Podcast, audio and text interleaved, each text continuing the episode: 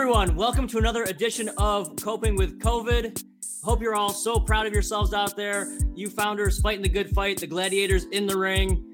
I used to be in the ring there, but now I'm an angel investor, so I'm back in the sidelines, hanging out with my son Colin here while you're fighting the good fight. But I still want to help support founders. I'm a big advocate here for founders in the Lansing area, and I wanted to support you by bringing in people who are doing interesting things, amazing things, exceptional things, like our guest today, Fares Ksebati. So you can ask them your questions and we can all grow and learn together. With me, as usual, is my co host, Amanda. Amanda, welcome to the program.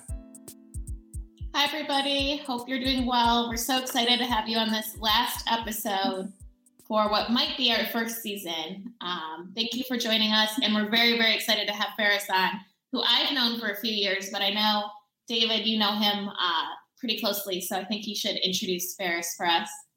Absolutely, Fares. I've known you for at least three years. I, I remember working with you, well, working in the same location yeah. with you in the TechStars building in Ford Field three years ago. We were like the only two in yeah. the office, you know, before the sun was coming up, trekking through in the in the snow to get down there in Detroit. Uh, Fares is the CEO of My Swim Pro. My Swim Pro makes a mobile app that's used by downloaded by over a million people and helps people improve their performance in the pool and their health. Fares is also the founder of World Swim Day, uh, and Fares is a award-winning three times U.S. Master Swimming Individual National Champion winner, uh, certified USA triathlon coach, American Swim Coaches Association fellow. He's what is it, Forbes 30 under 30? You. And before launching My Swim Pro, Fares led digital marketing at multiple venture-backed technology startups. Fares, welcome to the program, my man. Thanks for having me on. Really appreciate it. Excited to be here, and thank you for having me on in the the finale of season one. Uh, I, a lot of pressure, I guess. Yeah, we're I'm I'm excited excited to have you here. There there's so much to cover. Um maybe go back. Let's let's go back. You know, before my swim pro, when you were at these other venture backed startups, what were you what were you working on there? Yeah, so one company was uh, e-commerce startup. Uh, another company was this HR recruiting software uh, not i would say what i'm doing now is probably more interesting and fitting like with swimming and health and fitness is, is probably more of my wheelhouse but i definitely learned a lot working at these early stage companies. Um, and before those two actually i was part of the challenge detroit fellowship program which is a nonprofit helps other nonprofits in the detroit area. Uh, so i learned a lot there. I was actually working for the fellowship program so not sure if anyone's familiar with challenge detroit but you know attract and retain talent to the region there's 30 fellows in the program. And I did that for a year and it was a really great experience. I worked with the two founders of the organization. So I was really, you know, even though it's not like a tech startup, kind of the other two and what I'm doing now, you know, working with a very small team, wearing a lot of hats. I was doing, I was doing a lot of the videos, you know, writing on the blog, social media. Um, a lot of that stuff I did at the other two companies as well. And then before that, when I was in college, I worked at a startup called Swim Spray, and it's this physical product that eliminates chlorine from your hair and skin. And that company was started by a bunch of swimmers, college, former college swimmers at Princeton, and they all put together. One of them was like a chemist, and he put together this formula and this product. And then I was working remote with them, doing marketing, doing videos and social, and going to events on behalf of the company. Um, and then before that, like when I was a teenager, I was doing a lot of different entrepreneurial things, whether it was doing like freelance uh, video projects or any type of marketing-ish consulting. I don't know if you would call it marketing consulting, but the equivalent of that back like 10, 15 years ago. So um, long to, to recap, I've done a lot of different little things. And now for the last five years, I've been focusing on my swim pro.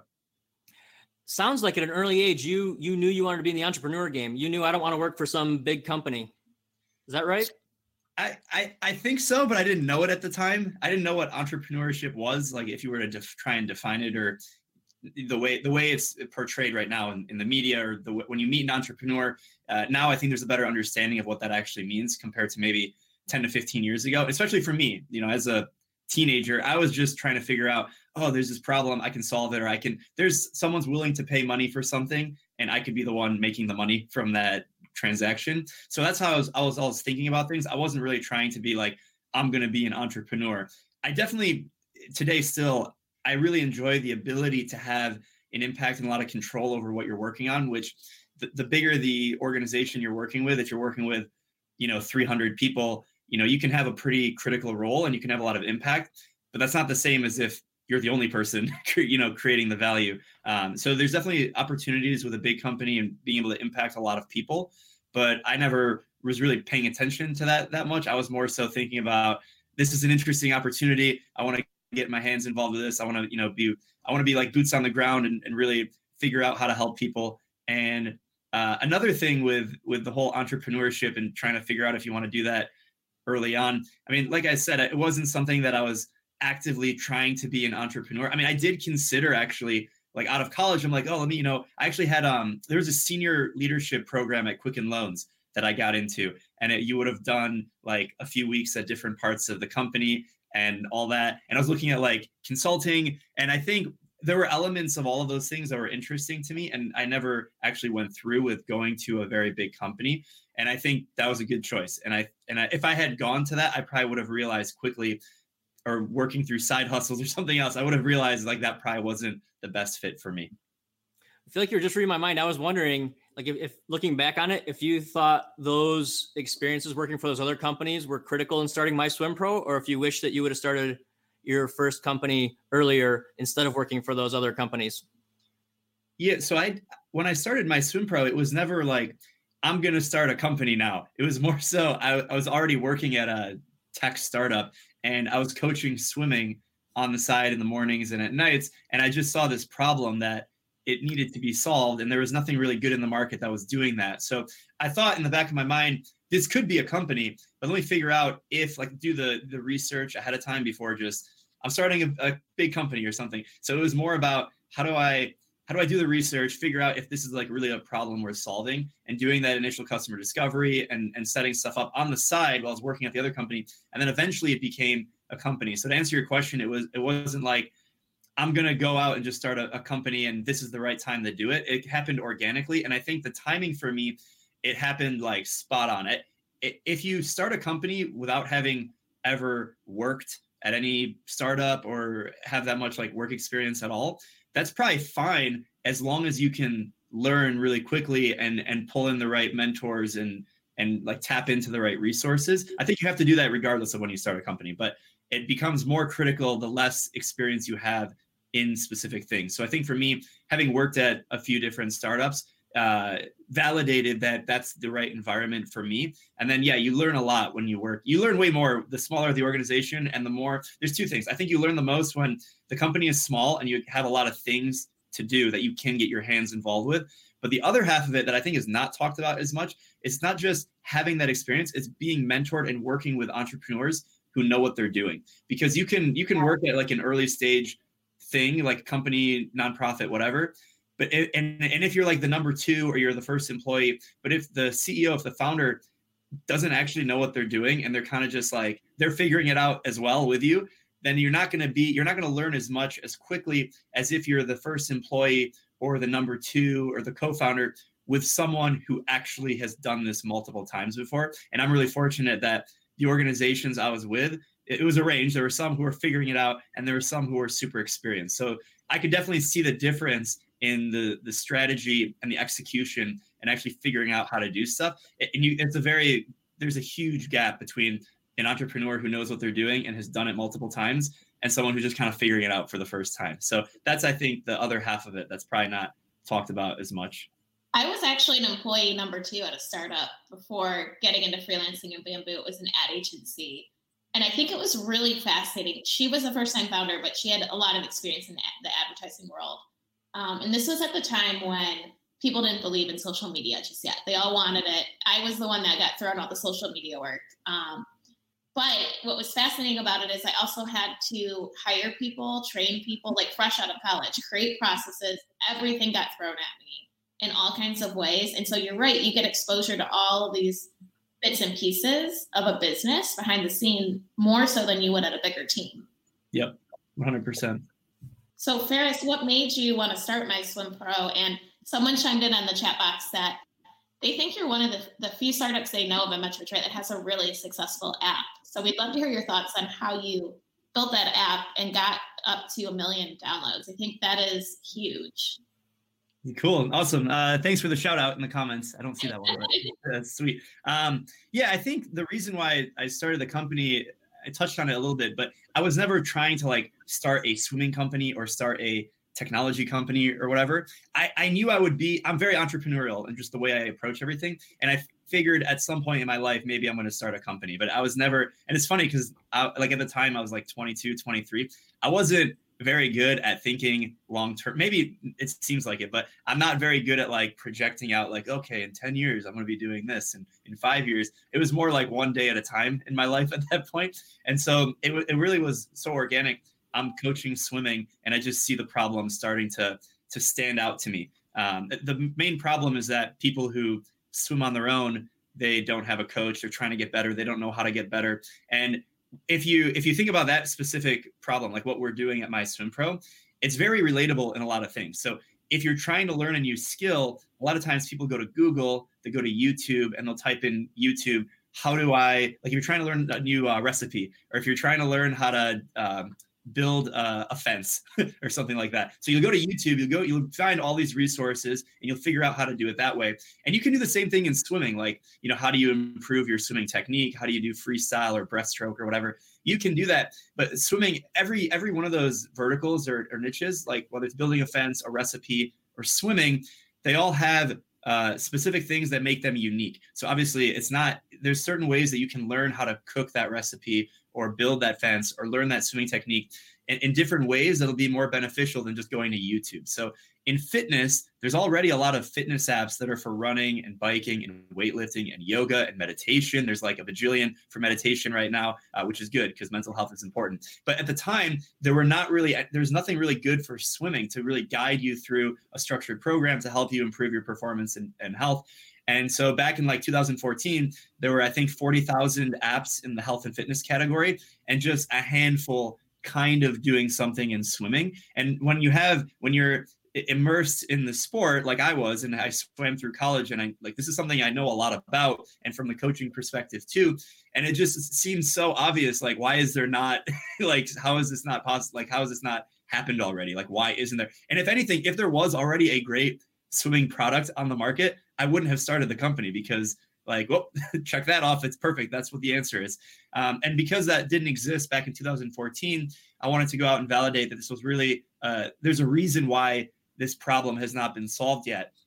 And there's a number of reasons why that was, but to fast forward, you know, early 2015, we launched the application. I met one of my co-founders at Detroit Startup Weekend in Grand Circus, actually. So shout out to Grand Circus if anyone's been in that neck of the woods. But um, they had a Detroit Startup Weekend event held there. I met one of my co-founders a couple weeks later. Met another um, our now CTO Adam, and in early 2015 we launched the app. It was a free app, and at the time, you know, still working at the other tech startup, so everyone's working nights and weekends at this point. And if you fast forward a little bit more, eventually, you know, we all went full time, and we got to that million downloads. It took like four years, I think. So 2015 we launched, and then last year we passed a million in total.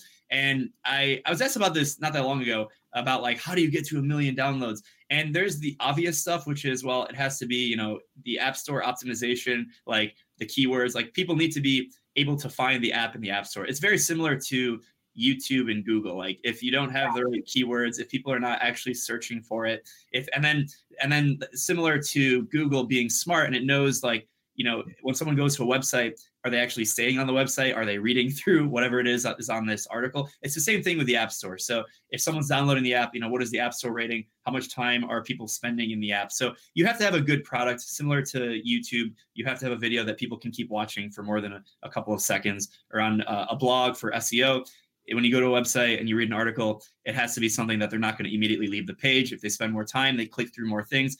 Same thing happens in in the App Store. So number one, if you want to get downloads, you have to have a product that people like and they use and has a semi-high App Store rating because ultimately that's the biggest driver of new download acquisition. It's very similar to a blog. Most of the traffic is going to come through organic search. You can certainly buy, I mean, you can definitely do Facebook ads and Instagram ads and there's so many different ad products that you could potentially do. And we've done a little bit of that, but I would say that's not really the right Uh, most apps actually they don't unless it's like a gaming app or something built by like a studio, most apps come from organic traffic. So anyone who's telling you to go and buy a bunch of ads for an app in the very beginning, that's completely wrong. There's no circumstance where that is the correct thing to do. Uh, once you're at scale and you like for us, it, it's more logical to say, okay, you've got a product, you've fine tuned a lot of things. Now let's go put $100,000 a month into Facebook ads and get a lot more people use downloading the application or re-engaging who are already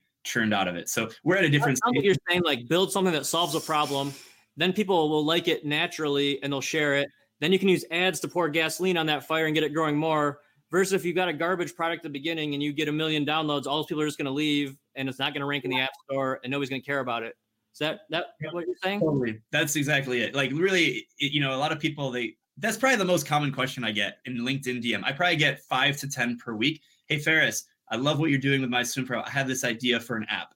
I get some version of that five to 10 times a week. And I actually created a YouTube video where I answer that question of how you make an app and all that stuff. So I just send them that now. But to summarize what that YouTube video is, um, basically it comes down to solving a problem. So more important than finding like a technical co-founder or should I hire someone online or hire a development shop to build this product for me?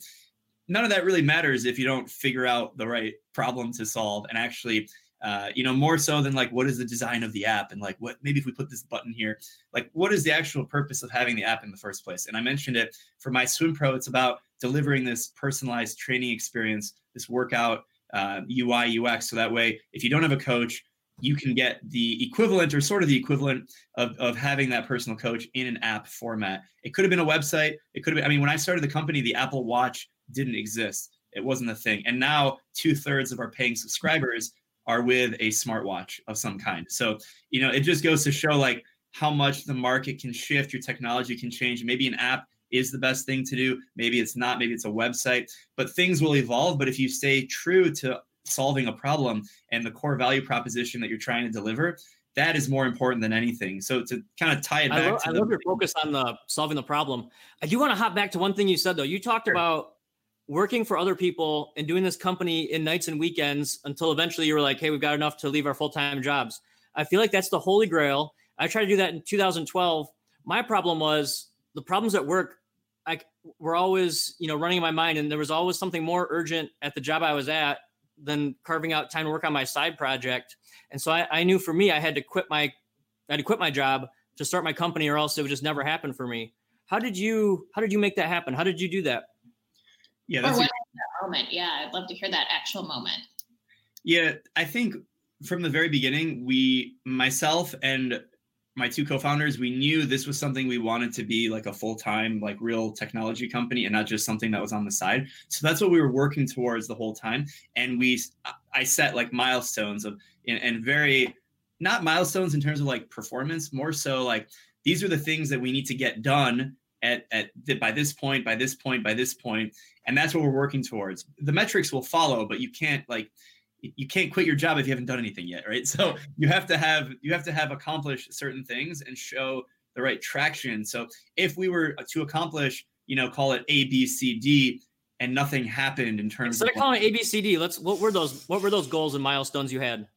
Sure. So uh, the most obvious one is launch the app in the App Store, right? Let's call that A. So you know, put the so we we we built something in Detroit Startup Weekend. It's like okay, here's an MVP, right?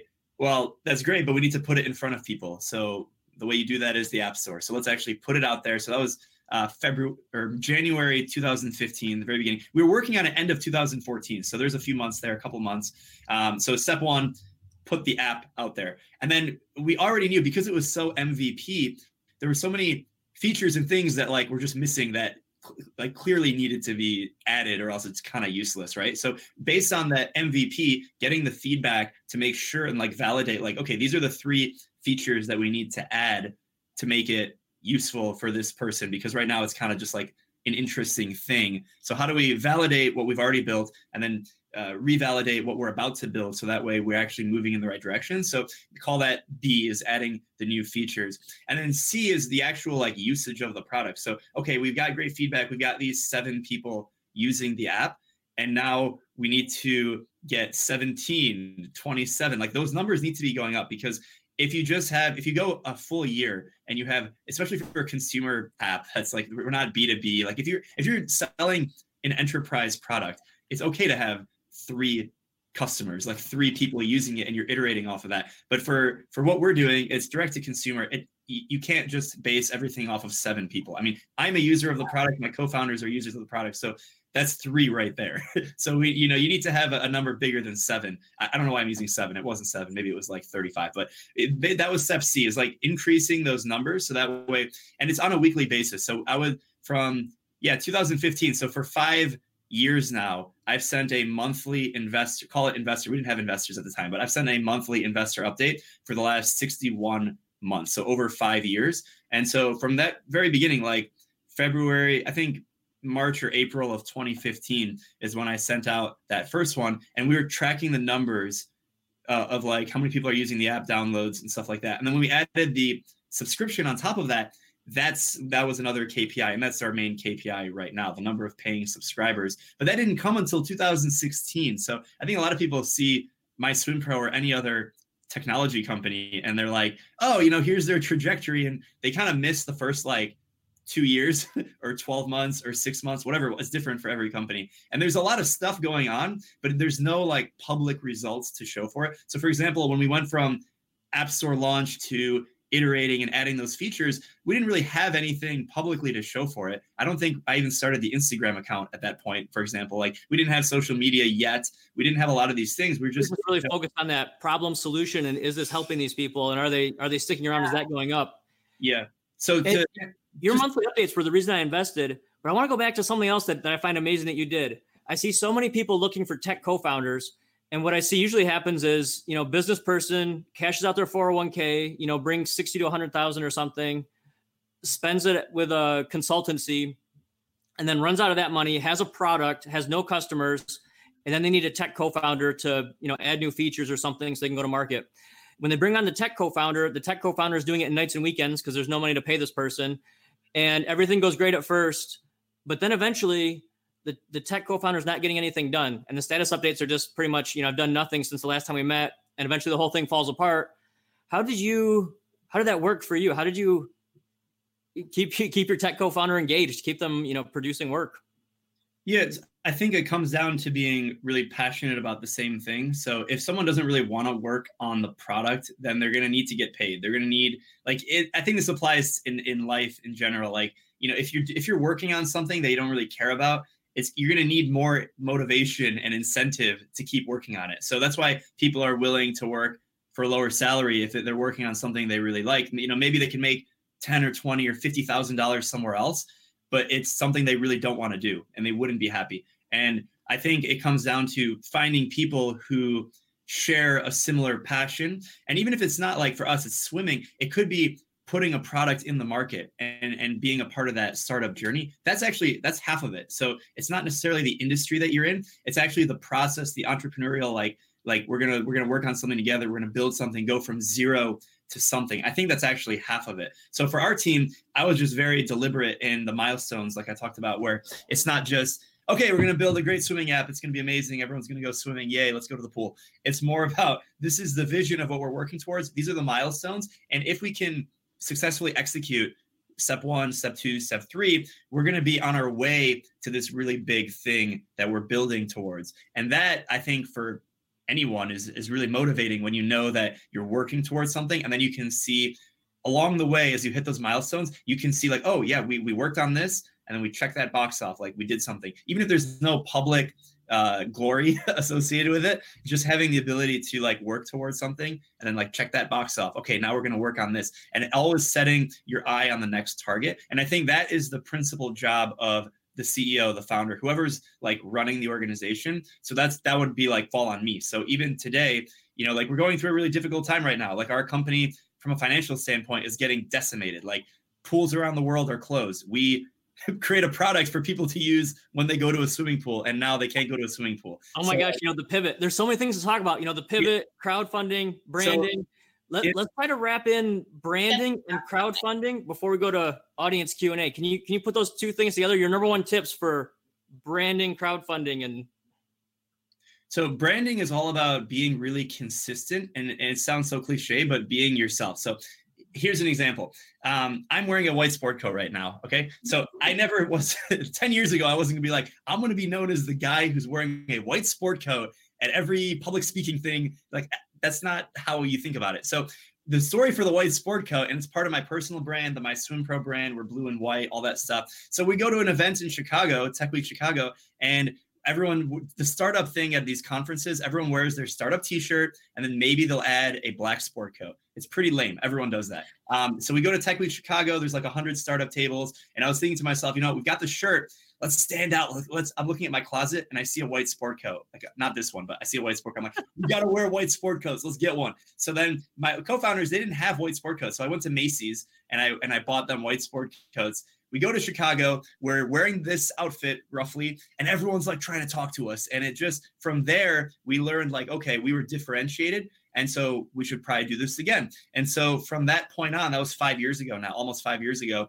I've just been really consistent with it. And to build a brand, you have to be really consistent over time. And I think that's true for content marketing. That's true for building the brand of a business. That's true for building your personal brand. You can't just do something once and then expect to be known for it. And the benefit for especially a technology company or an entrepreneur of having a strong brand or a, personal brand, a business brand, is that as the world evolves, as we go through a pandemic, which is like the most unforeseen circumstance, or as the market of technology changes, like I mentioned, the Apple Watch did not exist when I started the company. So if you build the brand as the world evolves, you continue to be re- relevant. And, and we'll see it in like the, the big scale companies, like at the end of this pandemic in 2022 or whatever, the companies that have the most iconic brands, whether it's um, Apple or I don't know, Netflix or Disney or whatever, or McDonald's, they're all going to be fine because people trust the brand and they could build completely different products and offerings and people will associate with that brand. So even though you're not McDonald's or Apple, you can still build that brand equity in the mind of your consumer or followers or whoever whoever you're trying to serve and if you can do it consistently over time then whatever it is that you pivot to or adapt or as the world changes you're going to continue to be relevant over time Fares, your story reminds me of something we did really early on at Bamboo when we hosted one of our first events. We had no marketing money. And so we bought little bamboo plants and gave them to people. And it was an event where they went to different spaces. And so all over downtown, people were carrying these bamboo plants and were taking pictures and asking about it. And so it made me realize, wow, we should have done that over and over and over again. um, but before we hop into questions here in a second, we think it's super unique that you've done you're one of the few people i know personally that, that's done a successful equity crowdfunding raise. And uh, right now crowdfunding is a tool some people are turning to um, since traditional vc is a little bit in crisis. So we'd love to hear your thoughts on what made you go that route and was there a tip that you could share on how to successfully crowdfund? I know uh, probably hard to nail that down in a couple minutes but we'd love to hear your thoughts Oh, for sure. So we raised twice online equity crowdfunding. In 2017, we raised like 130,000 from 137 investors, and then last year in 2019, we did another round on the same platform called WeFunder, and we we sort of rinsed and repeated what we did the first time, and we raised close to half a million dollars. So in total, um, 600,000 across two rounds, a little bit over uh, 300 investors in 36 different countries. And the reason why we chose that but this was way back to end of 2016. We hadn't raised any money outside outside capital yet. And we were looking at doing the more traditional route of like okay let's you know talk to investors and you know we're going to raise like half a million dollars. It's going to be great. Like let's go and do that typical tech startup story. Um, and early on i was getting mixed feedback about like oh your market's not good. Like the typical we're not going to invest in you stuff from investors. But i had uh, actually a partner from y combinator told us, hey, there's this platform called WeFunder. They went through our cohort and they will allow you to raise money from the people who use your product. And so because you already have a loyal user base, like you have an email list, like you have people who already know who you are, you know, if they each invest, you know, 500 bucks or a thousand bucks, you get a 100 of those people and you have you know an email list of a 100000 people if you get a 100 people that don't you know not invest a $1000 you just raised $100000 so that's the route we decided to do because I, I never thought we would do equity crowdfunding, to be honest, but it, it sort of happened organically. And that was from a recommendation, did some research. And the reason I think we were able to raise somewhat successfully is because we had an existing community that we were tapping into. So it, I would not recommend trying to do equity crowdfunding unless you already have a solid group of people that you are just going to invest money because and like so we have I'll, I'll put the number so we have call it 300 investors and of those i personally know that have nothing to do with swimming 50 of them so these people are just investing because they like know who i am and they're like Fares i like you i like what you're doing swimming it looks like you know what you're doing here's $500 here's 100 here's $1000 whatever the other 250 though came from either our community in swimming, like we're literally emailing our list. And at the time of last year, we had an email list of over 300,000 people. So, wow. you know, like, so in that regard, we actually didn't raise that much money. Like we didn't even, you get, you can raise up to a million dollars through this regulation CF. And we didn't hit that. Like we only raised like 460,000. So even though that sounds like a lot, when you put it against our numbers, it's like I'm emailing 300,000 people. So like, it, it's like you can get 300,000 people to do anything like i mean to a certain extent like someone's going to do something in that large of a list. So i would really only encourage people to explore that. And it doesn't have to be 300000 people. If you have a more loyal group of like personal contacts like your own investor list of you know a thousand people or 2000 people like your own contacts you might be able to you know set a campaign investment minimum of $500 and if you can get a bunch of your friends and colleagues and people in your industry to put in between 500 and $5,000 per person, you might be able to quickly raise, you know, 50 to 100 or $200,000 um, because the math actually works out like that. So on our second campaign, what we learned is we should increase the investment minimum. The first round, it was $100. And what we learned is it's just as much work to get someone to invest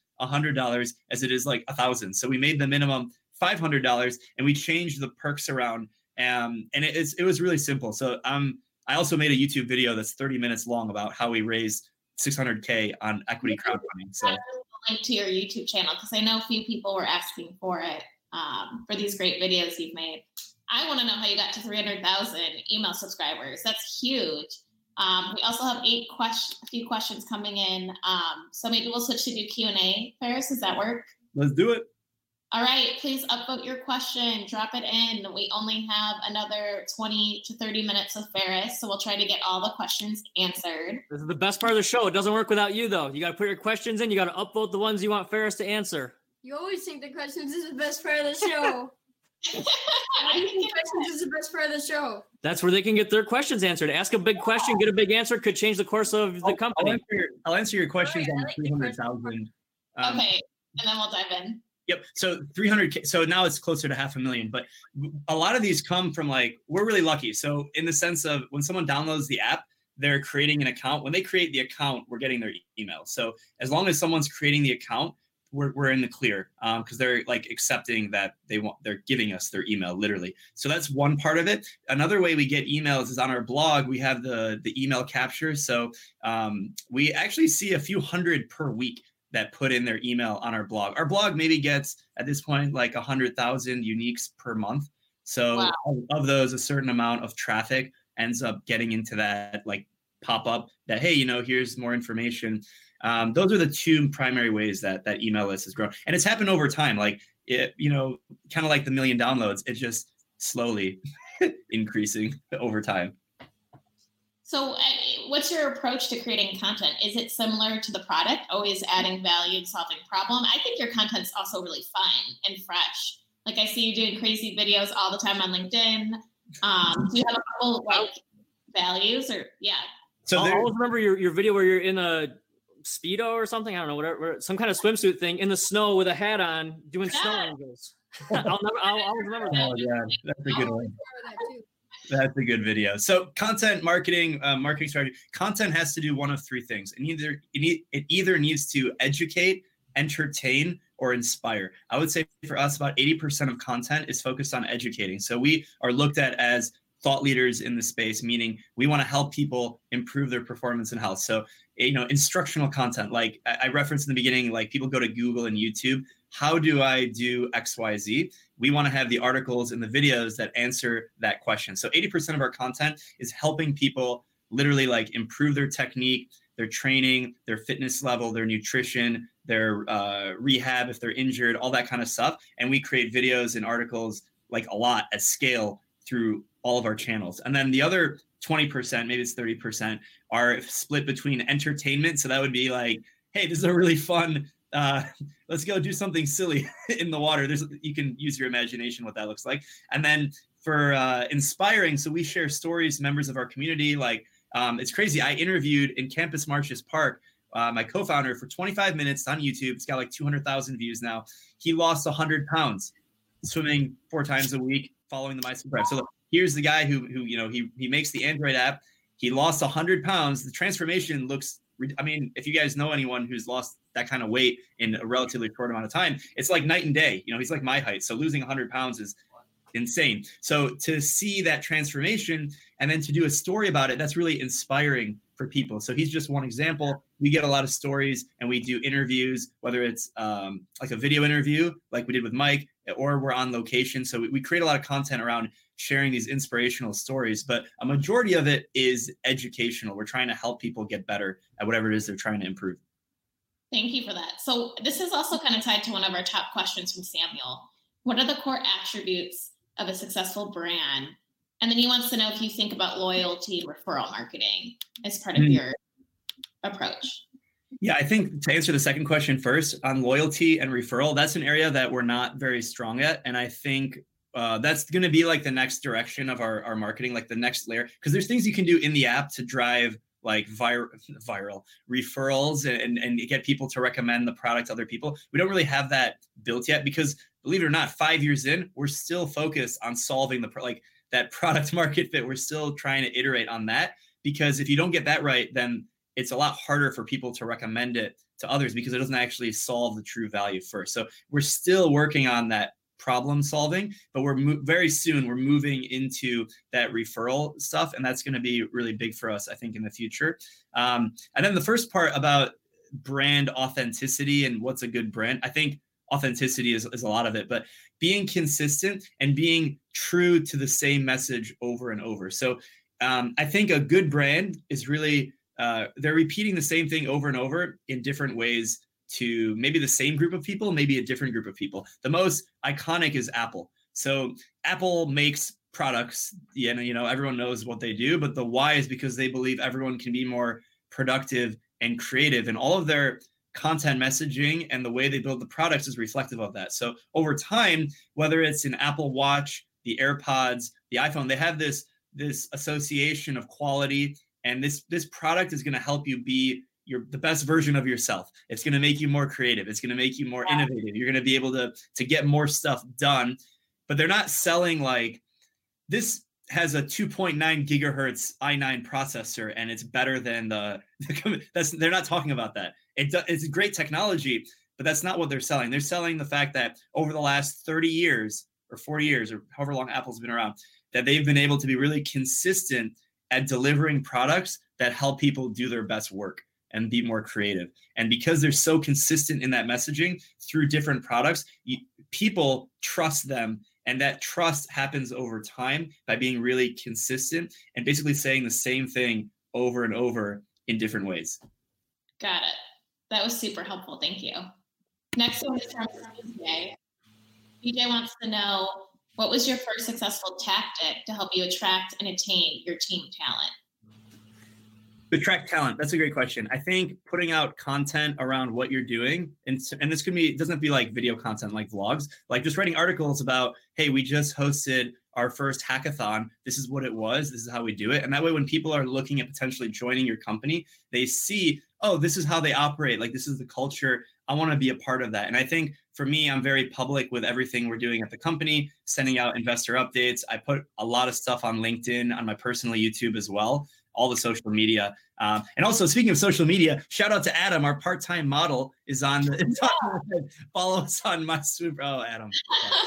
so, yeah, so make sure make sure you're following us on social media. But back to the question, um, I think being really consistent in sharing what you're actually doing, and people people get excited when they see traction from day one to day two. So if they yeah. see, oh, every month they've done something interesting, then people see that and they're like, I want to be a part of that rather than that you put out like one article every year and it's like, this is our year in review. This is what we did over the year. there's a big gap uh, you know in that 12 month window where it's like you can you can summarize it in the one article that you write or the one video or whatever but if you can show over time that you've done stuff and that stuff could be a lot of different things. If you can do that over time then it's going to be a lot easier to recruit people by putting yourself out there. And it's really hard because when you're building a company that's not what you're trying to do. You're trying to solve the problem. You're not trying to like market something you know like the process of it. So you have to be really intentional. And i think that's one thing especially in the last like two years we've been really good at being putting all of our stuff out there and letting people see what we're working on. I love that. Thank you uh, next question comes from brenda. Hi brenda. We hope you're well. Brenda wants to know how do you get clarity around a problem that you want to solve? Ooh that's a tough one. Uh, I think I think it's super helpful to immerse yourself in the industry of the problem that you're trying to solve. So, if, like, for example, uh, we in MySwimPro, we are solving a swimming related uh, thing, and I happen to be a domain expert in it. But not only do I have experience, I actually go to like swimming pools. I talk to swimmers, so I spend a lot of time listening in the industry. If I personally were to try and start a company in like medical devices. It's something I don't really know about. So I would have to go and put myself in that industry and listen and talk to the right people. The more people, the right, more right people that you can talk with in the industry, the more clarity you're going to have around what you're trying to do and the problem that you're trying to solve. So if you're looking for that clarity, it's really making sure you're talking to the right people and doing it consistently over time because you could spend a week to, you know talk to five people every single day and in a week you'll talk to 35 people and they could be the right people in that industry but you're actually not going to get the right clarity because that's not enough time. One week isn't enough time to actually digest and then iterate on the questions you're asking and the approach that you're taking with those people. If instead you talk to three people every other day for a period of 10 weeks you would talk to not you know not 10 times as many people but you would have way more clarity in that 10 weeks because you will have been able to like refine your approach so i think it's a combination of talking to the right people and doing it over time so that way you can really identify what the heck you're actually trying to solve and i don't i mean there's no like right answer to do it you know it, it's it's uh putting yourself in the trenches and and asking for help when you need it I like how you count a week as seven days instead of five days. You're working all seven days. I want to hop in and talk about. So you, you let's say you're going in that medical industry and you'd say you want to learn about a lot about it. How soon would you expect to launch a product in that industry, uh, MVP? So I, I can't answer that question because I don't know that industry. So I would hopefully know the answer to that if I spent like a few weeks doing the right research. Uh, maybe even actually, the internet is so amazing. You could probably go on YouTube and learn enough about to answer that question. Um, that's maybe. the amazing thing. Like you can go on the internet and learn a lot, like without wasting time. So I don't know the answer.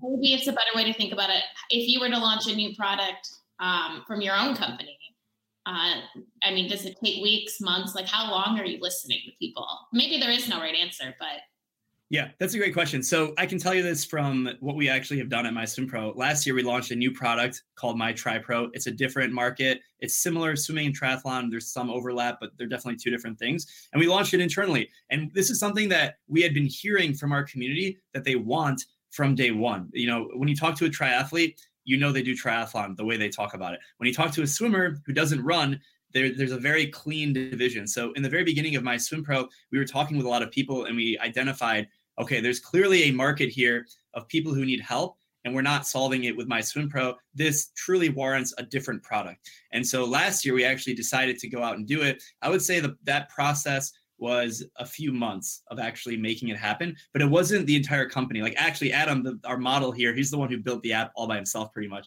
So it's wow. it's not like the whole company is focused like repivoting. It was more like an experiment. Now with the pandemic everything has kind of been like thrown out the window and we're like we're new strategy. Um, so that app still exists and it's still there but there's very few triathlons happening this year. So for us it's like okay it took us a few months to figure out and, and we're like we we're not the same level of domain experts in triathlon as we are in swimming. So you know Adam, my co-founder, and I, we went to a clinic in Los Angeles. We talked with different triathlon coaches. We got certified as USA Triathlon coaches. We did specific surveys to our existing audience, and and that whole process took us a few months from yes, we're going to do it at this time. We're going to go and educate ourselves. We're going to do surveys. We're going to build the product. We're going to launch it. That was a period of a few months. Thank you. That was super helpful. Uh, we have seven questions left, so we'll try to get to all of them here, you guys. Next question is from Dave, the other Dave. He, I think he asks this question every show. the, audience, the audience loves it. They upvote it. Yeah. What is a book you've read lately, Fares, that you want to recommend? Whew books to be honest i'm not the i'm not the book reader i'm the blog reader um actually what's funny is uh josh linkner he was on i think two weeks ago or so and he has um if you go to his site he has the the daily uh i think it was 21 days or something his daily like uh, he writes like basically an article and i subscribe to that and i've been reading that so every single day it's platypus labs and he sends out like some innovation tidbit and a story and he talks about he's written a few books too but he talk he basically summarizes that stuff in a like you know seven paragraph bite size thing. So I've I've been reading that uh, somewhat religiously every single day. That's great. I love it. Josh Linkner had like a dozen answers to that book. So maybe yeah. we'll go back and read this, listen to his talk. yeah, go go follow Josh on social media. Adam's recommending for us. It was funny. Adam's recommending the culture code. He liked it. So Oh, the culture code. Good. Awesome. Next question comes from Brendan. On the topic of crowdfunding, what mindsets and habits help teams build a successful crowdfunding campaign? Do you have a checklist or thoughts around what gets to your goal? Mm. Um, there's a lot of pieces to that. So, when it comes to a successful crowdfunding campaign, there's luckily a lot of best practices that are already out there. So you shouldn't feel like you need to reinvent the wheel for like, all right, we're going to go raise money online. Like this is going to be the first time this has ever been done. I mean, there's literally thousands of campaigns that have been done and there's best practices, everything from the way the campaign video needs to be set up and like what the flow of, I mean, you need to have the founder or founders talking about why they started the company and the exciting vision. And a lot of this is best practices. So like the video the the the content like a think of like a pitch deck to an investor. So you got to have like what is the problem we're solving? What is the solution? You know here are some screenshots if it's a tech thing or like what are you actually trying to solve? So a lot of that is best practice. I think the biggest thing separate from what you can just find on the internet is making sure you set a very strict uh, timeline and execution around like what you're actually going to do once the campaign is launched or what you're going to do before the campaign is launched. So before you even launch the campaign, like we did this on the second round, we had like a pre-sale. Like I, I, I surveyed my entire investor update list. We, they knew that we were about to raise before we even raised. And I had people commit, soft commit, like how much money they're actually going to invest before we even launch the campaign. So having a really strict timeline around what you're going to do before launching the campaign, when you launch it, how long it's going to be open, what you're going to do, and making sure you really think about that stuff because eh, when the campaign is live, that's actually like it's it's over. Like it's hopefully you've already figured out what you're going to do. You'll be nimble and you'll adapt as you learn new things and stuff happens.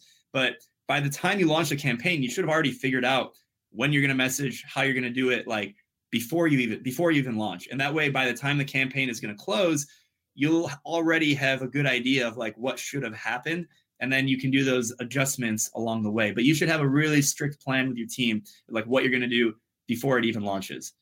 I think that's one thing I've seen people fail on is not treating it with enough focus and planning and strategy. It's not just throwing up a video and putting something together. You have to work on it probably full time or part time. You probably devoted a lot of resources to it, right? Yeah, it's like fundraising for any. It's the same thing. So eh, the the CEO or the founder, whoever is fundraising, that's like their only focus or almost their only focus for that period of time. So we got kind of lucky in that the second campaign we did, we only did it for three weeks. So we had the campaign open for three weeks. But like I said, when the campaign is open, you're actually not doing as much work. Most of it happens leading up to the actual launch. And then it's like maintenance mode because you're just executing what you planned on doing before you even yeah. launch the campaign. Awesome. That was really helpful. Uh, next question, Fares, how did you decide what value you should provide for free versus paid app subscribers? Oh, this is a loaded question. This is great. So we have changed this so many times, um, and it's it's tricky. But I think so. I'll give some context. In the very beginning, 2015, we launched a free app. Everything was free. That being said, it didn't really do very much. You know, it was a pretty basic uh, application, it, it, couldn't do much. So we knew we were going to add a subscription business freemium model. So you know, at some point we knew we're going to add some features. We're going to put a paywall behind it. You can access for a subscription. That version has iterated like five times in terms of like what has gone behind the paywall, how much money it actually costs. Like we've changed our pricing between monthly and yearly, what the offering looks like. And as a part of our pivot, like two weeks, not two weeks, like last month, we launched the biggest update where we basically we have a 30 day trial and almost everything is behind a paywall. So you can use the app and you can log some workouts for free forever. But if you want to access any of the content, just the, the direction of our business, the way we're moving, you need to be a paying member. And I think the market also has changed. So like you can't, you don't have to completely make this up on your own. You can just look at things that offer a similar value proposition to what you're doing. So for us in the fitness category, we're the swimming training app but there's a lot of apps that are there for like weightlifting workouts and things like that. And you can just survey the market and see what's in an adjacent market and just look at what their pricing is, look at what their offering is, what is free, what is not. Obviously, you should, if you're delivering value, you should be charging money for it. Um, and there has to be a right balance of if you're a freemium model, how much value can you deliver for free where they continue to use the product and they're incentivized down the road to getting the the paying subscription. For us is actually really tricky because we produce so much content. There's so much value for free that we create on the internet. And as we produce more and more content like we're talking about almost a new video every single day 10 to 15 articles every single week. So if you really are just sit on the computer you can learn a lot from all the stuff that we offer. There's a lot of videos of like me explaining stuff. There's there's a lot of different stuff out there. So as we produce even more content we've put more of our app content behind the paywall. And that's why today a majority of it is behind the paywall because we're charging for the value that we can deliver through software, which you can't get through our YouTube channel. If you go to our YouTube channel, you can binge watch a lot of content of me explaining something about swimming, but that's not the same as actually getting like a personalized training program that you can do through our app. So it's really tricky, but I would advise just looking at what the adjacent companies are like in adjacent markets, like what those companies are doing, and just learn as much as you can and then iterate over time. Fares, I've been wondering about this. You've, you've got an app to help swimmers. You put out a lot of content to help founders. What, what's up with that? Yeah, so I think it's part of just paying it back. I also enjoy it. So, I mean, here, hopefully, someone's getting something useful out of this. But um, for me, I'm always learning from other people, and I'm a big fan of that give first mentality. So I know along the I've I've learned a lot of stuff because I'm, you know, connecting with other entrepreneurs and they're sharing their uh, time and advice and stuff like that. And so for me, I figure, well, people are always asking me the same questions over and over. I may as well, you know, put that content out there so it helps more people. You know, one thing that's it, it kind of is frustrated me and it's it's cool at the same I don't know it's cool at the same time. I've been asked to do like guest lectures at a lot of universities and I I'm always asked to talk about the exact same thing. And I think. like one of the questions was about equity crowdfunding. So I've I've spoken at multiple universities about equity crowdfunding. And here, so I go into the, the lecture room and there's like 30 students in there, whether it's like MBA or undergrad. And I basically say the same thing over and over. And I'm thinking to myself, it doesn't make any sense to only put this information in front of these 30 people like why that doesn't i'm i'm a repeating the same thing over and over but it's it's i want to democratize that information it doesn't make sense that because these people went to university of michigan and they have x amount of money to afford that class like these people sure some of them will start companies in a few years But these are not the people who need the information the most immediately. And it doesn't make sense that it's like this elitist, like, oh, look, we brought Fares in because he's really experienced to talk about this one thing. So I figured, let me democratize this information. And that way it can, A, alleviate my time because I don't want to it's hard to say no. Like people ask me the same questions, and I'm like, yeah, I'll do a culture. And it's like I can't. It's not sustainable. So let me put the content out there, and I want to democratize it. And so on LinkedIn, yeah, I've been super aggressive as of quarantine, putting out a lot of this information, and I'll continue to do it. I think I would add that it sounds like you're not just a thought leader on swimming, but you're a thought leader now on entrepreneurship and crowdfunding. And so thinking about how to make content around that to make it easier because you can't talk to everyone every day with free phone calls, right? right. So let's just put out the content and have some fun with it. Um, we'll try to get to these last two to three questions. Maybe we can do one minute answers. Uh, Vic wanted to hear more about that pivot you just talked about. What are you doing now while swimming pools are closed? Yeah, so we uh, added dryland training to the application, which means basically at home workouts, stuff that you can do to stay in shape that's swimming specific. Before we focus 100% on pool swimming. So to use our app, you need to go to a swimming pool. You can do open water and stuff, but majority of people go to a pool. So the pivot was basically in less than a month, we filmed over 200 unique videos. We launched eight new training programs. We built a new subscription offering. So I mentioned the 30 day trial. We we changed our pricing model. We have a swimming pack, a dryland pack. We did all of it. So shout out to the team. Like I'm just explaining it, but the team's the one like they're the ones who actually did everything. So we we basically put out a lot of new content. We reshape the business model. We do three live sessions per week. One of them is actually where I'm sitting right now. Two of them are live workouts. And we put out a lot of different content now, different marketing strategy, business strategy. And the premise comes back to the brand. We are trying to continue to educate people, inspire them, and entertain them. Now we just do it in a little bit of a different way, but we're the value and the why is the exact same. So that is the pivot, and it's still evolving as we speak. I love it. Thank you for sharing that. Uh, maybe we'll take one last question. Chad wants to know what's the best way to introduce swimming to a new community or city? Ooh. Okay, so this is a potentially loaded question because people ask us, I'm trying to learn how to swim. Can I download the app and then learn how to swim?